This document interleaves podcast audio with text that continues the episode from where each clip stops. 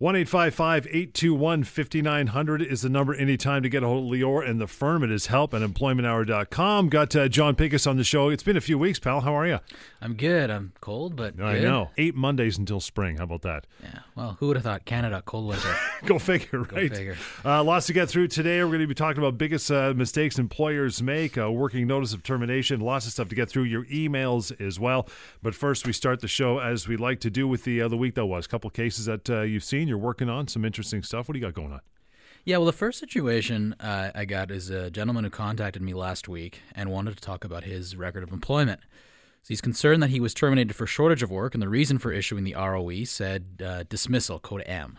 So he wanted to make sure that this wasn't going to impact him on the job search going ahead. So the first thing I said is that it doesn't really matter what the ROE says. It's it's not something that's going to be submitted to future employers, and it's not something that you're going to attach to your resume. It's the reality is is that it's really mostly for employment insurance benefits. So as long as it doesn't interfere with that, you're fine. Uh, but here's where the story got a little interesting. Uh, I asked this individual just out of curiosity how long he worked there and how much severance he was paid. Well, he was 39 years old and worked at the company for 10 years as a salesperson, earning $60,000 per year. So guess how much severance he was paid? Eight Weeks? weeks. Oh, Eight weeks. Eight Wow. weeks. Little short. Well, he said, I Googled the Employment Standards Act, and that seemed right to me. Of course, that's not true. And as listeners of the show will know, the Employment Standards Act is for minimum entitlements only. And given his length of service, he was easily entitled to nine months' pay. And, and that was almost $36,000 more than he was paid.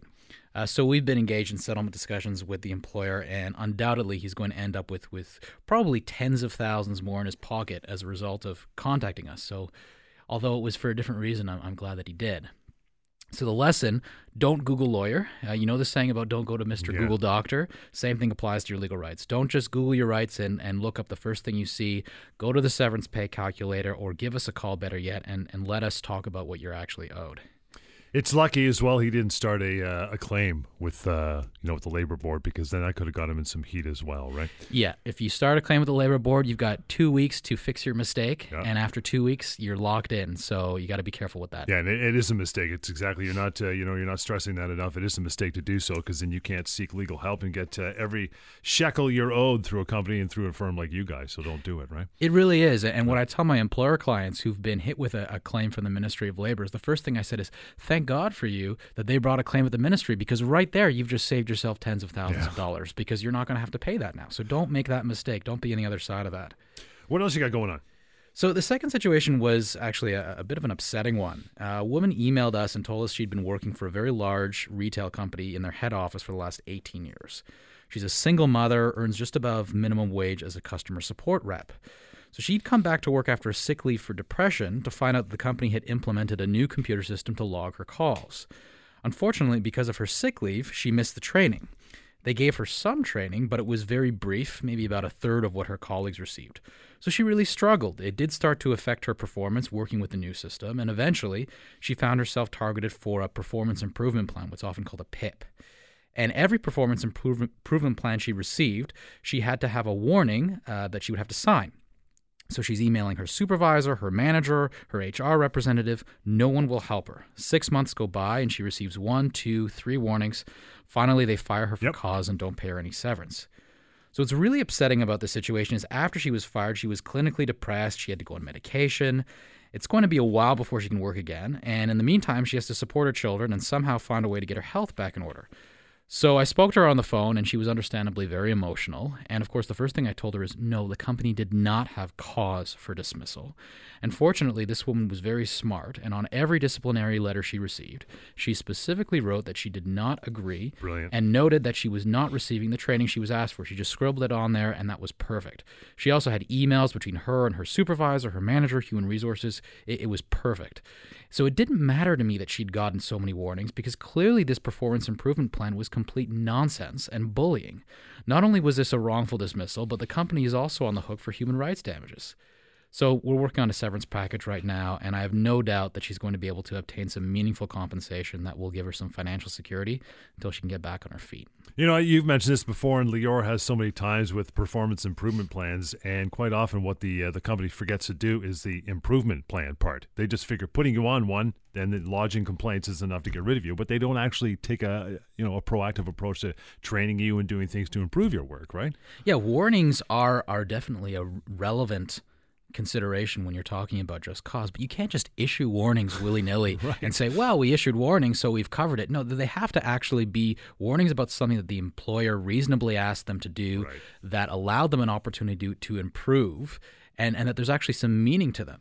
So there's, I mean, there's a couple lessons to this story. The first is obviously that you, you want to put everything in writing, just as this lady did, which was brilliant. Uh, because if it's not in writing, it doesn't exist. And the second thing is that if you've received warnings that you think are unfair, make sure you speak up because uh, those things will uh, come back to haunt you later if you don't. Couple, a uh, couple minutes to go here, and you talked about it. You used it, of course, in your own head because you practice it every day. But to get that severance amount of the first person who just, you know, thought it was the Employment Standard Act amount, uh, the way you can do it on your own, if you're listening, severancepaycalculator.com. Give me some details on it.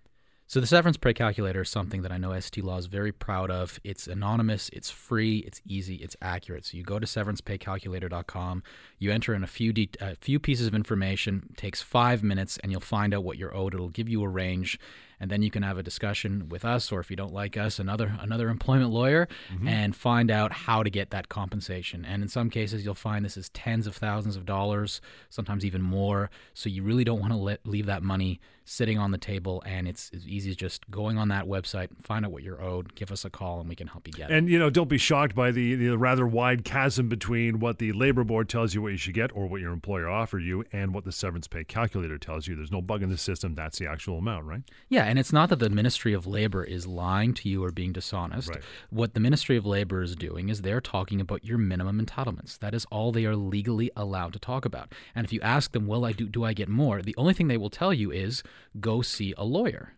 If they tell you anything else, then they that's a problem. But but typically that's what you're going to get is just go see a lawyer, and it's people like the lawyers at ST Law who can tell you, no, this is your full entitlements. The Ministry of Labor can only help you with a very small piece of it. SeverancePayCalculator.com. Check it out while we take our uh, first break here. 1 821 5900 is the number, and help at employmenthour.com as well. Lots more right here. Global News Radio, 640 Toronto, and CHML. The number 1 821 5900. It is help at employmenthour.com as well. You want to get a hold of John here, Lior, or anybody else in the firm you want to talk to, that is the way to do it. Uh, biggest mistakes employers make. Let's get started on this one. Uh, first one, not understanding the difference between common law and the Employment Standards Act. Yes, one of these things is not like the other. That's right. Thank God. And uh, if employers actually understood this, we probably wouldn't need to do what we do. But yes, the reality is is that most employers do what the first gentleman that I was speaking about at the top of the hour does, which is to Google lawyer their legal obligations, mm-hmm. find the Ministry of Labor's website, and they come up with the ESA and they say, okay, well, all right, I guess that's all I need to pay. No, of course not. That's the minimum amount, and the full amount is much, much higher. So if you're an employee who's been terminated or an employer who's about to let someone go, you've got to speak to a lawyer. Don't guess about this stuff. Give us a call. All right, and of course, go to severance pay calculator if you're both an employee or an employer, because it'll give you the give you the right amount moving forward, right? So there's no surprises. Severance pay calculator is always the place you want to start, yeah, yep. because you just put in some information and you'll get the range of exactly what that person's entitlements are going to be. Biggest mistakes employers make: temporary layoff. We talk about this one all the time again, this is one of those things. You look up online, you go to the Ministry of Labor's website, they'll say yes, you can do a temporary layoff for certain periods of time, depending on if you increase benefit, if you increase the benefits over the layoff period. But actually, in the vast majority of cases, a temporary layoff is going to be a termination at law. So, although the ESA does allow temporary layoffs, certain circumstances need to be present, and in most cases, those circumstances are not going to be present. And so you can treat it as a constructive dismissal. So make sure you speak to a lawyer before leaving your job. But make sure you speak to a lawyer quickly also, because if you wait too long, you could be deemed to have accepted it, and then the employer can do this to you again. And for employers who want to start a temporary layoff, there is a right and a wrong way to do it. So before you engage in a temporary layoff, make sure that you have the specific agreement that you need in order to be able to do that.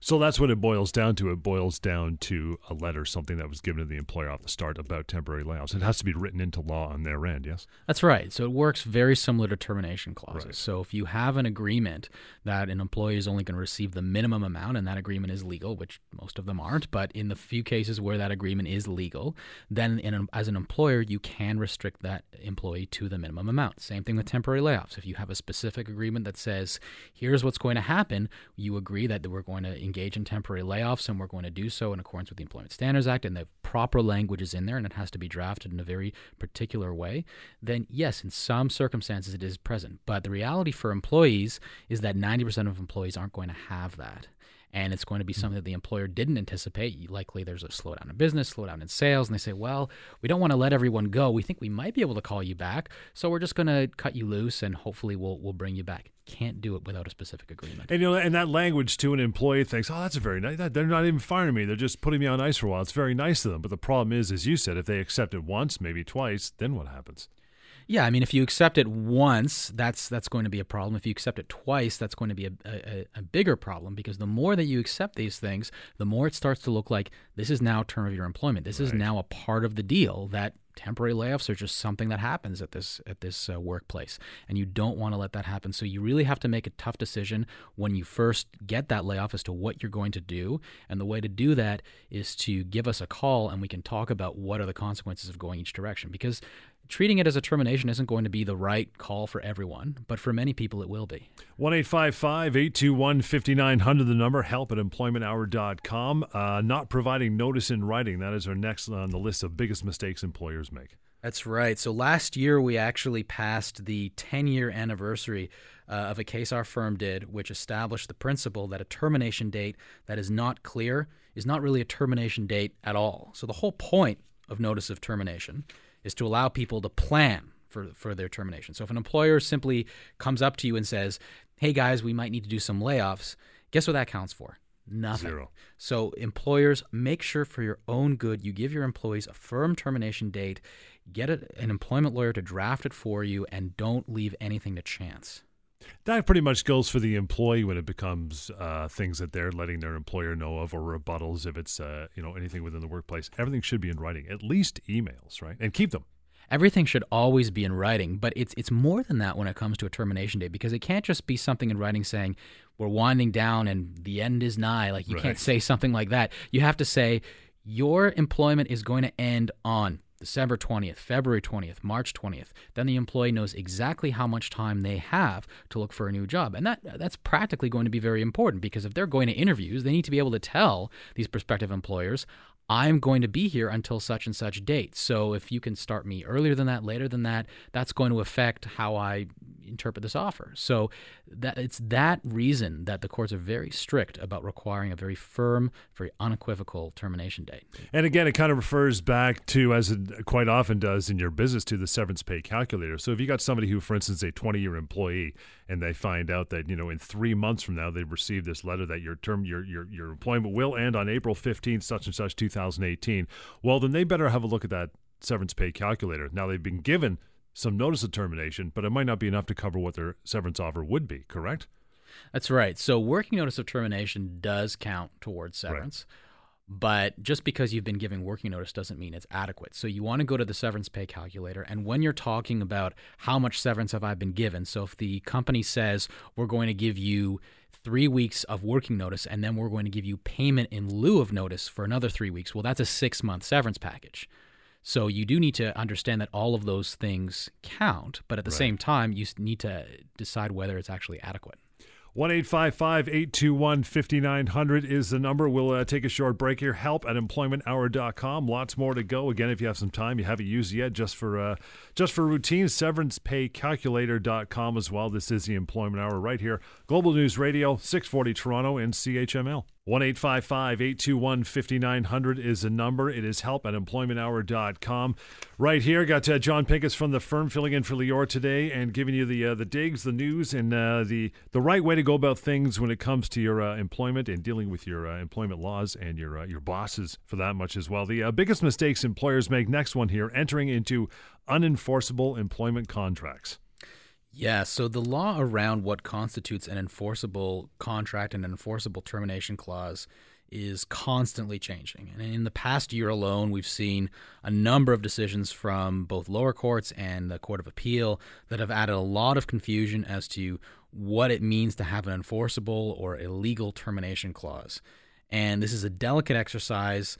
And again, if you're an employer, do not go to Mr. Google Lawyer. Do not hmm. copy and paste one online because you are almost guaranteed to get it wrong. You've got to speak to a lawyer who can help you get it done right. And for employees, you should know that it's if you have an employment agreement with a termination clause, it's not the end of the story. It has to be a legal termination clause. Most termination clauses are illegal, unenforceable, and the way to find out is to give us a call. Because sometimes it's not written the right way and it's not even as worth the paper it's written on, right? That's right. It has to be written a very particular way, and we can look at them and in about 30 seconds tell you whether that's going to be an enforceable clause. The biggest mistakes employers make, we're getting through our list here, uh, not distinguishing between independent contractor and employees. This has got to be like number two of the questions you get through email in the firm. There's so many people say, I'm an independent contractor, right?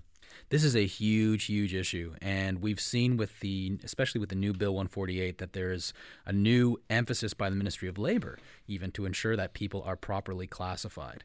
And remember that it doesn't matter what your employer says you are. Yeah. It doesn't even necessarily matter if your employer is not making deductions at source and paying you HST. What matters are the facts on the ground. If it looks like a duck, swims like a duck, and quacks like a duck, then it probably is A duck. An independent contractor, right? yeah, right. So before you make any assumptions as to what you are and what you're owed, give us a call. Let's run through the analysis of what your position actually is and find out what you're owed because you may be surprised where you get a letter and it says it's the end of your contract. We will pay you $5,000 as a gratuitous payment. You give us a call, you may find out that you're entitled to 10 times that amount. And I've had exactly that situation happen a few times. So that those are one of the most important people that need to speak to a lawyer are independent contractors, especially if you're working for just one company, because almost certainly you're going to be owed severance in that Well, situation. let's just for a moment take it uh, just to the side when it comes to independent contractors, because I know there's a lot of uh, a lot of folks listening going, you know what, that that's what I am. I thought I was an independent contractor. What does John mean that there's different rules and different things that apply? Give me a, a short list as we get down this uh, this list of the biggest mistakes employers make. What makes an independent contractor versus an employee? It's about control. Mm-hmm. It's about investment. It's about profit. So if you've got a company who is scheduling your hours, who's giving you work that you can't refuse, who is you're working in an office, maybe you're not working in an office, but you're only working for them. This is not the kind of relationship that you'd expect, for instance, if you're hiring a plumber or someone to, you know, fix your TV or someone to, to build a house for Right. you. That's not a genuine independent contractor relationship. There's clear control. There's all the indicia of an employee relationship. So, and a lot of times, and this happens, the most I see this happen is with sales employees. They, they call them commissioned agents or something like Right. that. And they say, well, you're there selling our products, but we're really, you're more of a consultant kind of uh, person. We, we don't actually have you as an employee. We're not going to give you an office. Well, if that person is spending 50, 60 hours a week working for this this company, they're giving them a region, they're giving them direction. Sometimes they're even scheduling their hours and giving them work that they can't refuse. It's going to be very It's difficult an employee. they're going to be an employee or, or some form of an employee. Sometimes they're called a dependent contractor, which is another form of an employee. But in almost every circumstance, that person is going to be owed severance if they get let go. And in many cases, they're also going to be owed things that they get under the Employment Standards Act. You want to distinguish, quite simple. As John says, 1 821 5900. Make that call. Help at employmenthour.com as well. And uh, we'll get to this one. The biggest mistakes employers make. Last one on the list is firing for cause for medical absences. Well, Yeah, this is one of the cardinal sins Yeah, of, of you, that you can do when you're an employer. The the only equivalent is potentially firing someone on a maternity or paternity leave. Medical absences are really the quintessential non-culpable form of absences and I'm I'm constantly amazed at how often and how consistently employers get this one wrong. And it really is quite serious because not only are you firing someone and depriving them of their severance, but you're doing it at a vulnerable time of their life, probably, and you're probably going to be exposed to human rights damages also. So it's just a terrible, terrible idea. And if this has happened to you, maybe you weren't fired during a medical leave, but you were fired shortly after one, or you were fired because you right after you requested a medical leave, you have to give us a call because you're going to be entitled to something in that situation. And it's uh, it's amazing. I know we've talked on the show before about someone say you know they're off on a medical leave and they're planning to come back say in nine months and they get low let go and the company says well we won't have a job for you. Well, it's kind of hard to crystal ball it nine months ahead of time saying you won't be here anymore. They can't really do that, right? Right. So the employer has to prove that at the time that that person was said to come back, that there really was no job for Right. them, that they really just had no way of bringing them back. That's a very, very difficult thing to do, and you certainly can't do it ahead of time. And we see this happen with people on medical leaves and people on pregnancy leaves. And so if someone says they're going to give you notice, but it's while you're on a medical leave, that, that's going to be a violation of the Human Rights Code. 1 821 5900 is the number. Help at employmenthour.com. You haven't checked it out yet? Check it out. Severancepaycalculator.com as well. Find out what the uh, the correct amount of your severance offer should be. It takes about 30 seconds to go through the metric. And if you want to contact John or Lior or the rest of the firm, there's a button at the bottom. You can do so. Other than that, it's uh, completely anonymous. We'll continue with more Employment Hour right here, Global News Radio, 640 Toronto and CHML. 1 821 5900 is the number. You want to get a hold through email. You can do that as well. Help at employmenthour.com. We'll, uh, we'll bounce over to one quickly here. Says uh, Leanne, I just lost my job at an assemb- as an assembly worker. Pardon me. I uh, would have had my five year anniversary next month. I heard that they fired me because uh, I was there for less than five years. They don't have to pay me severance. Can they do that? It seems really unfair. Well, yes, strictly speaking, they can terminate your employment for any reason, Leanne. They can choose to do it without regard to seniority or based on seniority. Right. There really doesn't have to be any rhyme or reason to it, but they must pay you your proper severance. And it wouldn't surprise me if someone in your position, without even knowing more, is entitled potentially anywhere from four to six months of your pay. Right now, it sounds like they're probably only going to be paying you four weeks. So that could be very significant. And depending on how much you were earning this pos- in this position, it could be many thousands of dollars. So please do make sure to give us a call at ST Law so we can help you out here. Talk about working notice of termination. Let's get into that topic. So, uh, what's the difference between working notice and severance? Well, in terms of the compensation that you get, there really isn't difference. The only difference is one you have to be working for, and one you get to stay home, Right. quite frankly, and, and start looking for a job, really, which is what severance is for. So, an employer has the right to pay what's called pay in lieu of notice or to give you working notice. And in fact, the idea behind severance is when someone doesn't give you working notice, severance is supposed to be simulated working notice. So, working notice is really at the core of, of what we do. And the reason um, that most people don't get working notice is because it, it doesn't make a whole lot of sense to have someone who's going to be fired staying in the office. But in terms of how different they are, they both go towards your severance. It's just one you stay home and one you got to stay at work. Can the employee do a combination of, example, you are owed, after you've gone through the severance pay calculator, of course, uh, 12 months severance and everything and all the components of your uh, your compensation should be there. Can an employer give you, not that they would, six months notice and then after that, six months severance or any other combination thereof? They can and they do very often. So if you find that you go on the severance pay calculator and you see that you're entitled to 12 months severance, and the employer says we're going to give you six months working notice and six months pay in lieu of notice, that's a fair severance package because that is your total entitlements under the law. And the fact that they're giving it to you as working notice, although it's probably frustrating to have to work for your severance, that is legal. So they can do that. Why would they do? Why would someone give working notice of any any length at all? Well, when it, speaking to my employer clients, a lot of reason why they do this is if they have a very small operation. So you see this with sole proprietorships, small Right. partnerships, uh, small uh, small offices, and where there's maybe three to five employees. It's a very healthy relationship, and they're going to use that working notice to actually help that employee to find a job. And so in that in that circumstance, they might give them all working notice, or if it's the kind of situation where they're closing the business in a few months, they might say, "Okay, we're going to give you working notice until we close the business." Get We- some work out of you at least. yeah, and, and we would, you know, we would keep you here for longer, but there's going to be nothing to keep you here to do. So Right. after that, we're just going to pay in, in lieu of notice. So you really see it more with those small businesses, which is typically the only place that it makes sense. Talking about working notice of termination, next one on our list. Uh, how common is it? It's not all that common, as I said. It, it's common with with small organizations, yeah. but with larger organizations, you have to worry about decreased employee morale. Certainly, you got to worry about in, in decreased employee performance.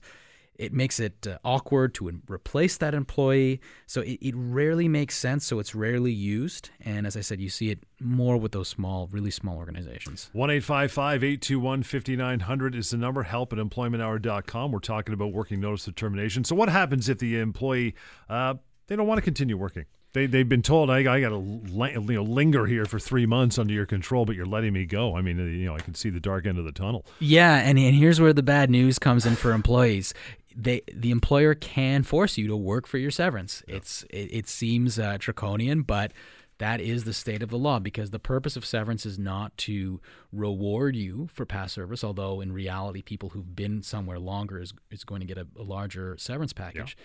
It's to help you find your next job. So, what you're supposed to do is you're supposed to continue working, and the employer has to give you some reasonable opportunity to look for a job during that time. Do you ever have cases uh, that you've dealt with where uh, an employee, if it's a especially long uh, termination or uh, noticed period, they say, you know, maybe we can negotiate this. Maybe instead of working here for 10 months, how about I do seven months and you pay me the last three? Yeah, that's a great point, John. I, I actually have done that yeah. on a number of occasions. And if you're going to convert working notice into a severance package as an employee, you have to accept, expect that that severance package will be less. It will discounted be it will be discounted because yeah. you're now getting it without having to work. But that is something that we can often negotiate. Employers just have to keep in mind that there's a limited amount of leverage in that situation because you can't just turn around and say, okay, well, we're going to bring you to court because the judge is going to say, well, uh, they gave you working notice. That's that's legal under the law. Right. That being said, in many many cases that is something that we can do so it is worth having a frank discussion with your employer uh, about it and it maybe if, if necessary getting us involved to intervene that number's easy as well 1 821 5900. Help at employmenthour.com. You got some time. Check out the severance pay calculator as well at severancepaycalculator.com. We'll continue our discussion about working notice right here on the Employment Hour on Global News Radio, 640 Toronto and CHML. 1 821 5900. The number help at employmenthour.com. John Pinkus here from the firm giving you the information, answering your emails today. We'll get back to our discussion of working notice. I'll get to another email, though, from uh, Jules says I've been working in a daytime shift for the last three years, and my employer is telling me now that I have to work evenings. I have sleeping problems, which my boss boss knows about. So this is going to be a serious problem for me. Do I have any rights? Can they do this?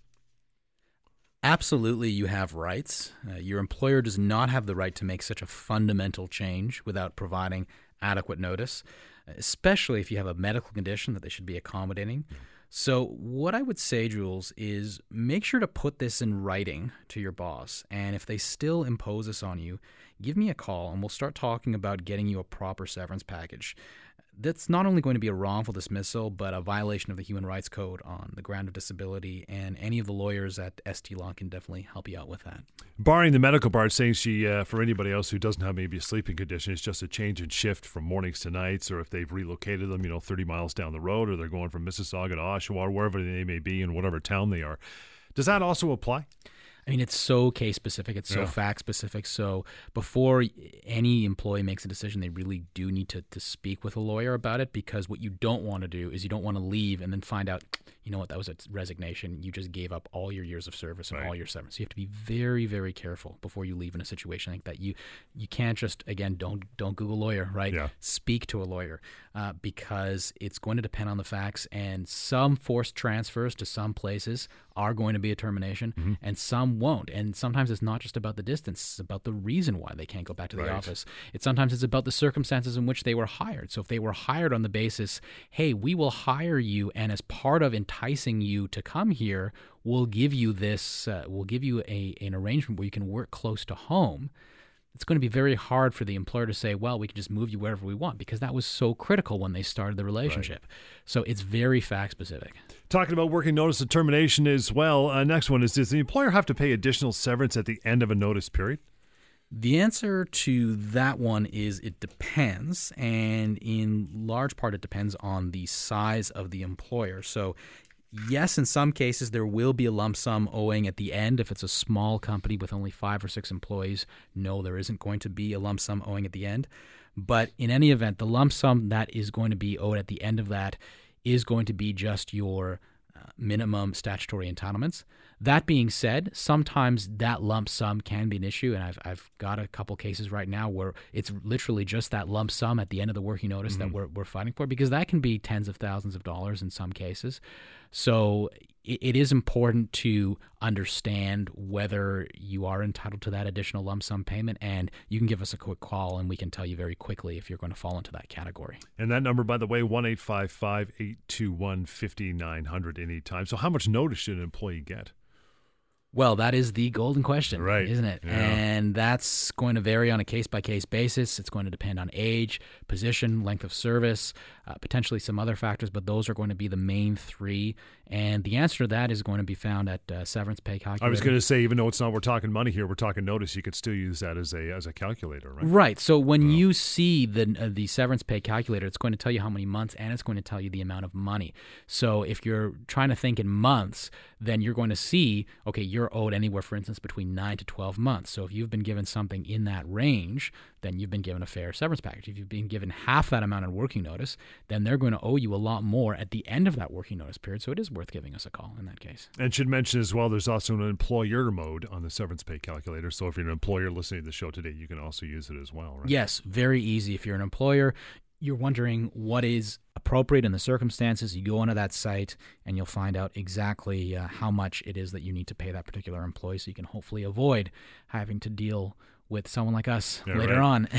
Talking about uh, working notice of termination, finally, can the employer change terms of an employee's uh, employment during that notice period, or do they have to stay status quo?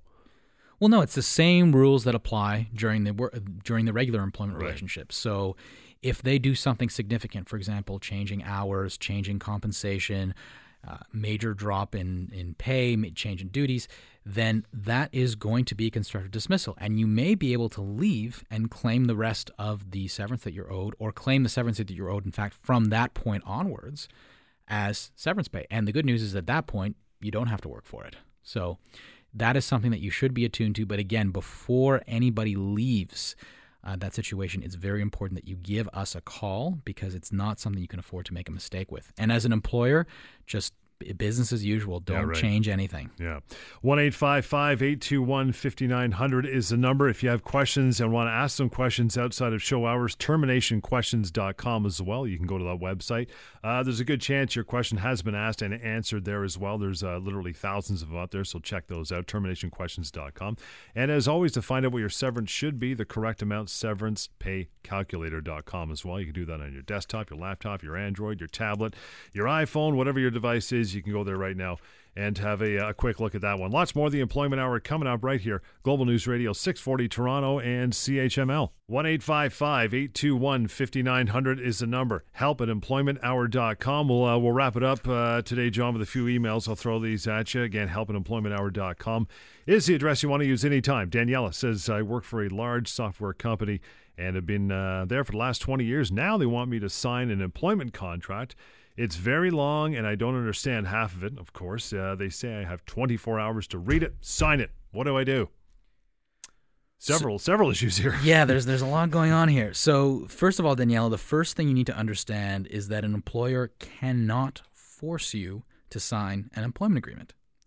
That doesn't mean that they can't physically fire you if you refuse, but your refusal is not going to give them any more rights than they had before. So, in other words, they can't use this to justify firing you for cause. And if you've been working there for 20 years, this employment contract very likely limits your rights to termination pay. It may impose a series of oppressive post employment obligations on you. It's almost never in your interest to sign an employment agreement. So you want to be extremely careful about this. An employment agreement is for the employer, it is not for you. Make no mistake. And there is a reason they want you to sign it so quickly. It's because they don't want you to speak to a lawyer. So, while again, I, we can't physically stop your employer from doing what they may be planning to, to do, and they may be planning to say, all right, for anyone who wants to sign this, we'll keep them. Anyone who doesn't, we'll just get rid of them. But the fact of the matter is, it's going to be very expensive to get rid of you right now. So they may decide to back off if you say, no, I'm not going to sign this agreement. So the last thing you want to do is sign it before speaking to a lawyer. And it may be the case that it's it doesn't have a termination clause and it doesn't have anything that affects your rights after you're terminated, but I would be very surprised if not if at least one of those things was not in the employment agreement.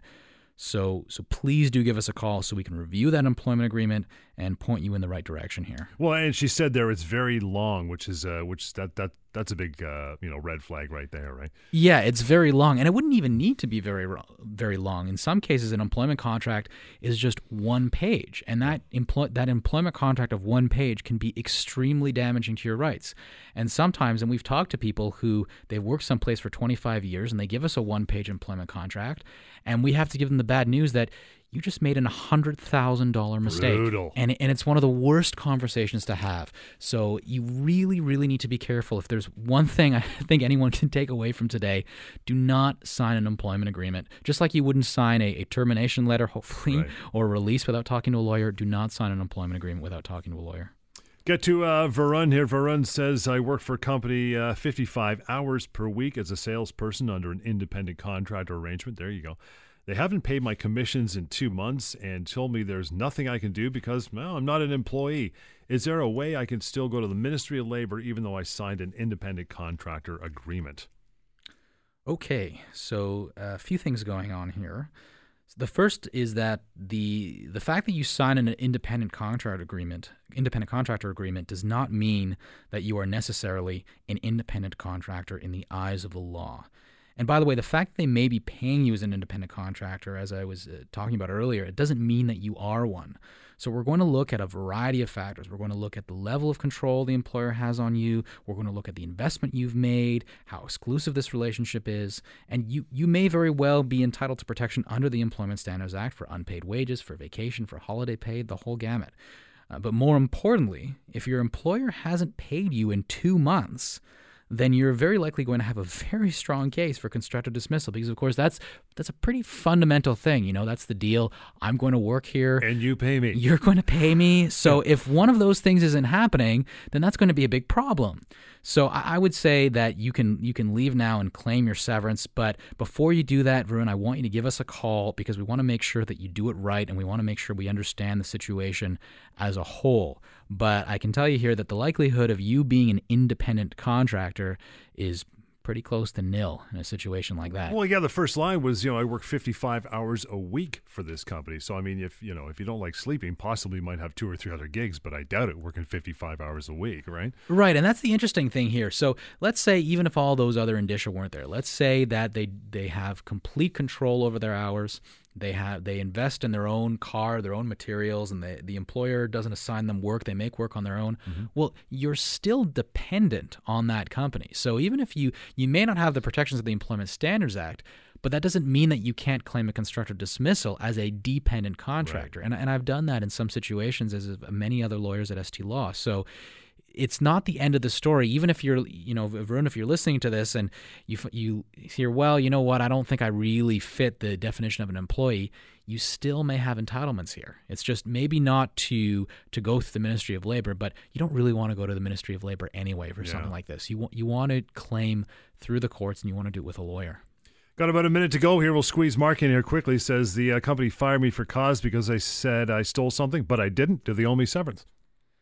Well, theft is going to be just cause for dismissal, yep. but only if the company can prove it. Right. So if they can't prove it, they're going to owe you some severance. So if there's video surveillance or documentary records of some kind that can exonerate you or show that someone else did it, the company's going to have a big problem here. So please give us a call and uh, we will see what we can do for you. Done for another week. Nicely, uh, nicely done, sir. One eight five five eight two one fifty nine hundred is the number. It is help at employmenthour.com. If you haven't checked it out, we talk about this every week. It's been around for about four years, and literally hundreds of thousands have used it and uh, got the information they should have and need. SeverancePayCalculator.com. Till next time, this was the Employment Hour right here, Global News Radio, 640 Toronto and CHML.